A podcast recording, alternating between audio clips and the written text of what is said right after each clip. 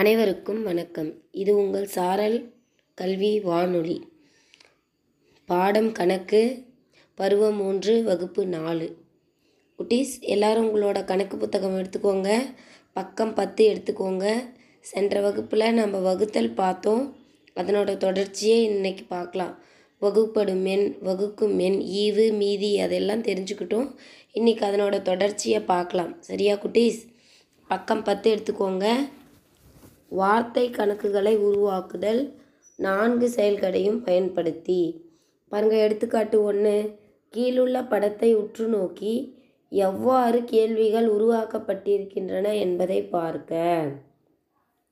பாருங்க சிம்லா ஆப்பிள் ரூபாய் இருநூற்றி ஐம்பது ஊட்டி ஆப்பிள் ரூபாய் நூற்று எண்பது பூவன் வாழை ரூபாய் தொண்ணூறு பேயன் வாழை ரூபாய் நூற்றி நாற்பது பச்சை வாழை ரூபாய் நூறு. ஊட்டி ஆப்பிள்களின் விலை எவ்வளவு? நீ ஏன் அதை தேர்ந்தெடு அதனை தேர்ந்தெடுத்தாய்? மூன்று கிலோ கிராம் பச்சை வாழைப்பழத்தின் விலையை கண்டுபிடி. ஏழு கிலோகிராம் சிம்லா ஆப்பிள் பூவன் வாழைப்பழம் பேயன் வாழைப்பழம் இவற்றின் மொத்த விலை என்ன? ஊட்டி ஆப்பிள்களுக்கும் சிம்லா ஆப்பிள்களுக்கும் இடையே உள்ள வேறுபாட்டை கண்டுபிடி.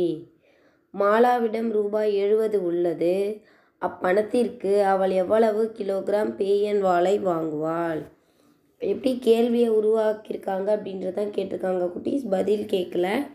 நம்ம கேட்ட எழுதுறதா இருந்தாலும் எழுதலாம். ஊட்டி ஆப்பிள்களின் விலை எவ்வளவுனா ஊட்டி ஆப்பிள் எவ்வளோ போட்டுக்கோங்க கிலோ நூற்று எண்பது. நீ ஏன் அதை தேர்ந்தெடுத்தாய்னா பார்ப்பதற்கு சிறியதாகவும் அழகாக இருக்கிறது சத்து மிக்கது மூன்று கிலோகிராம் பச்சை வாழைப்பழத்தின் விலையை கண்டுபிடி. ஒரு கிலோகிராம் எவ்வளோ நூறுன்னு கொடுத்துட்டாங்க. அப்போ மூன்று கிலோகிராம்னா நூறு மூ முந்நூறு ரூபாய். ஒரு கிலோகிராமுக்கு நூறு இரண்டு கிலோகிராமுக்கு இரநூறு மூன்று கிலோகிராமுக்கு முந்நூறு ரூபாய் பச்சை வாழைப்பழத்தின் விலை. அடுத்தது ஏழு கிலோகிராம் சிம்லா ஆப்பிள் பூவன் வாழைப்பழம் பேயன் வாழைப்பழம். ஒவ்வொன்றும் ஏழு கிலோகிராம்னா தனி மொத்தமாக சேர்த்தியான்றதை நம்ம புரிஞ்சுக்கணும். இருநூற்றி ஐம்பதுனா எவ்வளோ வரும்? ஆயிரத்து எழுநூற்று ஐம்பது ரூபாய் வரும். எதுக்கு? சிம்லா ஆப்பிளுக்கு. பூவன் வாழைக்கு தொண்ணூறு ரூபாய் அப்படின்னு சொன்னால் அதுக்கு எவ்வளோ வரும்? ஆறுநூற்றி முப்பது ரூபா வரும். பேயன் வாழைப்பழத்துக்கு நூற்று நாற்பது ரூபா அப்படின்னு சொன்னால் அதையும் நீங்கள் என்ன பண்ணோம் ஏழு தடவை பெருக்குனீங்கன்னா உங்களுக்கு விடை கிடச்சிரும். சரியா குட்டீஸ்?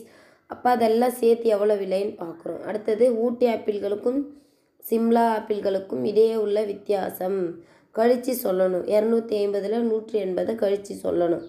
மாலாவிடம் ரூபாய் எழுபது உள்ளதுன்னா அவள் எவ்வளோ பேயன் வாழைப்பழம் வாங்கியிருப்பா?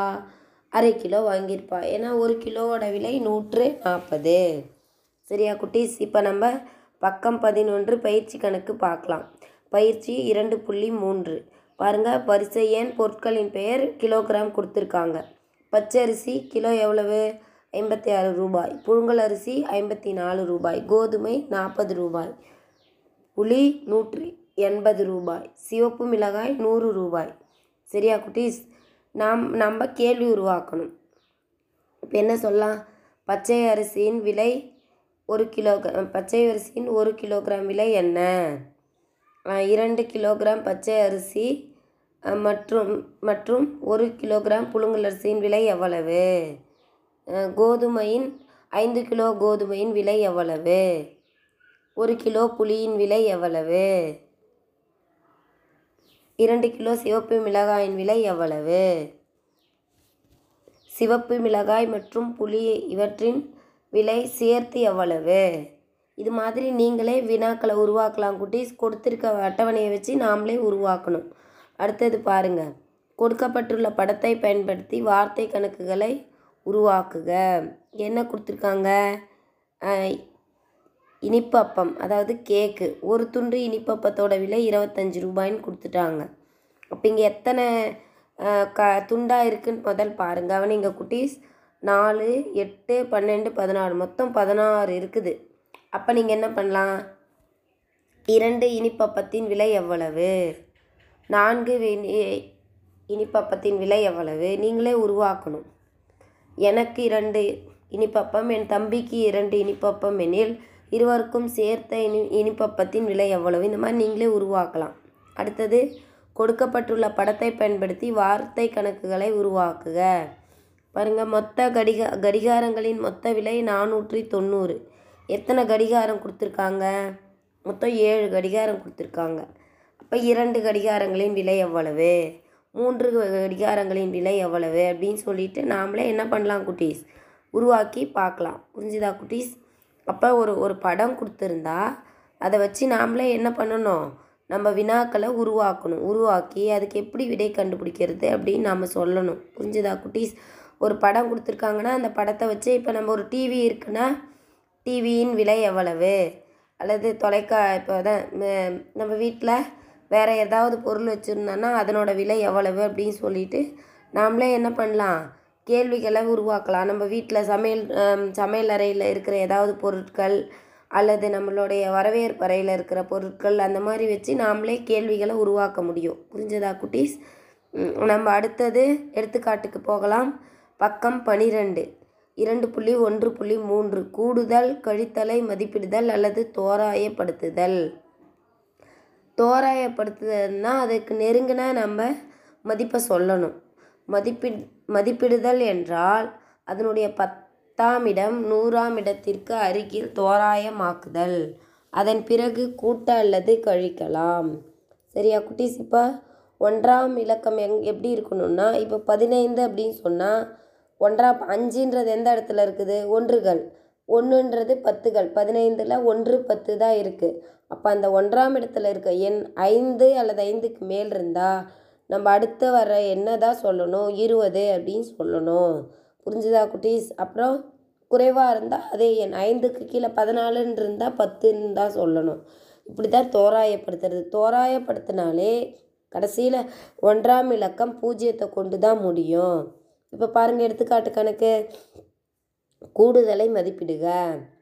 ஐம்பத்தெட்டு எழுபத்தி மூணு ஐம்பத்தெட்டோட இடத்திருத்தம். பத்தாம் இடத்துக்கு என்னவா இருக்கும்? எட்டுன்னு இருக்கிறதுனால ஐந்துக்கு அதிகமாக போனதுனால அடுத்த வர பத்தாம் இட மதிப்பு அறுபது. எழுபத்தி மூணில் மூணுன்றது ஐந்துக்கு குறைவாக இருக்குது அப்போ இந்த இடத்துல நம்ம எப்பயுமே முதல்ல இருக்க என்ன பார்க்கக்கூடாது? கடைசியில் இருக்க ஒன்றாம் இலக்கத்தை தான் பார்க்கணும். மூன்றுன்றது எப்- எப்படி இருக்குது ஐந்துக்கு கீழே இருக்கிறதுனால எழுபது இப்போ இது ரெண்டுத்தையும் சேர்த்துனோன்னா உண்மையான மதிப்பு நூற்று முப்பத்தொன்று கூடு தோராய மதிப்பு எவ்வளோ வருது? நூற்று முப்பது சரியா குட்டீஸ்? அடுத்தது பாருங்கள் வித்தியாசத்தை கணக்கிடுறோம்.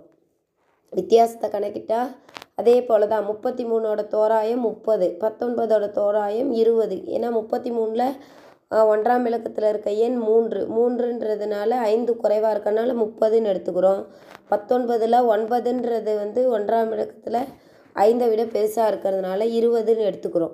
இது ரெண்டுத்தையும் சேர்த்து கழிச்சோன்னா வித்தியாசம் எவ்வளவு? பதினாலு. இது ரெண்டுத்தையும் கழிச்சோன்னா வித்தியாசம் பத்து. அப்போ தோராய மதிப்பு இதில் பத்து. பயிற்சி இரண்டு புள்ளி நான்கு பார்க்கலாம் குட்டீஸ். பக்கம் பதிமூன்று. புரிஞ்சதா குட்டீஸ்? பாருங்கள் நாற்பத்தி ஐந்து இதனோட தோராய மதிப்பு நம்ம எழுதிட்டு எழுதணும். புரிஞ்சுங்களா? நாற்பத்தி ஐந்தோட தோராய மதிப்பு ஐம்பது. தொண்ணூற்றி மூன்றோட தோராய மதிப்பு தொண்ணூறு. சரியா குட்டீஸ் அது ரெண்டுத்தையும் நம்ம கூட்டி எழுதுறோம் இதில் அஞ்சு மூணும் சேர்த்துனோன்னா எட்டு நாலு ஒம்பதும் சேர்த்துனோன்னா பதிமூணு. அப்போ நூற்றி முப்பத்தி எட்டு. அதே தோராய மதிப்பு சேர்த்துனோன்னா ஐம்பது தொண்ணூறு. சேர்த்துனோன்னா எவ்வளோ குட்டீஸ்? நூற்றி நாற்பது புரிஞ்சுதா? அடுத்தது பாருங்கள் இரண்டாவது கணக்கு நாற்பத்தி ரெண்டு முப்பத்தி எட்டு நாற்பத்தி இரண்டை தோராயப்படுத்தினோன்னா நாற்பது. முப்பத்தி எட்டை தோராயப்படுத்தினா நாற்பது.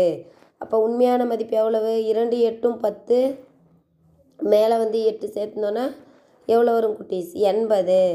இதுலேயும் தோராய இப்போ வந்து நாற்பது நாற்பதும் சேர்த்துனோன்னா எண்பது. இரண்டும் சமமாக இருக்குது அடுத்தது பாருங்கள் எழுபத்தி எட்டு கழித்தல் முப்பத்தி ரெண்டு எழுபத்தி எட்டு தோராயப்படுத்தணுன்னா எட்டுன்றது ஐந்துக்கு அதிகமாக இருக்கிறதுனால எண்பது.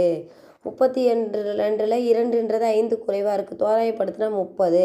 இப்போ எண்பதில் முப்பது போனால் ஐம்பது. இந்த த உண்மையான மதிப்பு எவ்வளோ வரும்? எட்டில் இரண்டு போனால் ஆறு ஏழில் மூணு போனால் நாலு நாற்பத்தி ஆறு. இதில் எண்பதில் முப்பது போனால் மிச்சம் ஐம்பது. புரிஞ்சுதா குட்டீஸ்? இதே போல் நான்காவது கணக்கை நீங்கள் முயற்சி செய்து பாருங்கள் பெருக்கலில் மதிப்பிடுதல் அதுவும் அதே போல தான் ஒரு சுற்றுலா நிறுவனமானது களப்பயணம் செல்வதற்கு தலாய் ரூபாய் தொண்ணூற்றி ஐந்தை சேகரித்தன. இருபத்தெட்டு நபர்களிடம் சேகரித்த தொகையின் மதிப்பிடுக. ஒரு ந- நபரிடம் சேகரித்த தொகை எவ்வளவு? தொண்ணூத்தஞ்சு. தோராயப்படுத்தினா நூறு. இருபத்தெட்டு நபர்களிடம் சேகரித்த தொகை எவ்வளவு? அதை பெருக்குனா இரண்டாயிரத்தி அறுநூற்றி அறுபது. தோராயப்படுத்தினா மூணாயிரம். இப்போ மூணாயிரத்தில் இரண்டாயிரத்தி அறுநூற்றி அறுபது கழிச்சோன்னா முந்நூற்றி நாற்பது. புரிஞ்சுதா குட்டீஸ்? அப்போ தோராய மதிப்பு எவ்வளோ எவ்வளோ வித்தியாசம் வருதுன்னு பார்க்கணும். புரிஞ்சுதா குட்டீஸ்? அடுத்த வகுப்பில் சந்திப்போம். இதில் ஏதேனும் சந்தேகம்னா மீண்டும் ஒரு முறை கேட்டு பாருங்கள் ஆனால் நல்ல வகுத்தல் பெருக்கல் கழித்தல் கூட்டல் எது போடும்போதும் கவனத்தோடு செய்யணும் குட்டீஸ். நன்றி. உங்கள் காயத்ரி ஆசிரியை ஊராட்சி ஒன்றிய நடுநிலைப்பள்ளி எலுமிச்சநல்லி காரிமங்கலம் ஒன்றியம் தருமபுரி மாவட்டம். நன்றி குட்டீஸ்.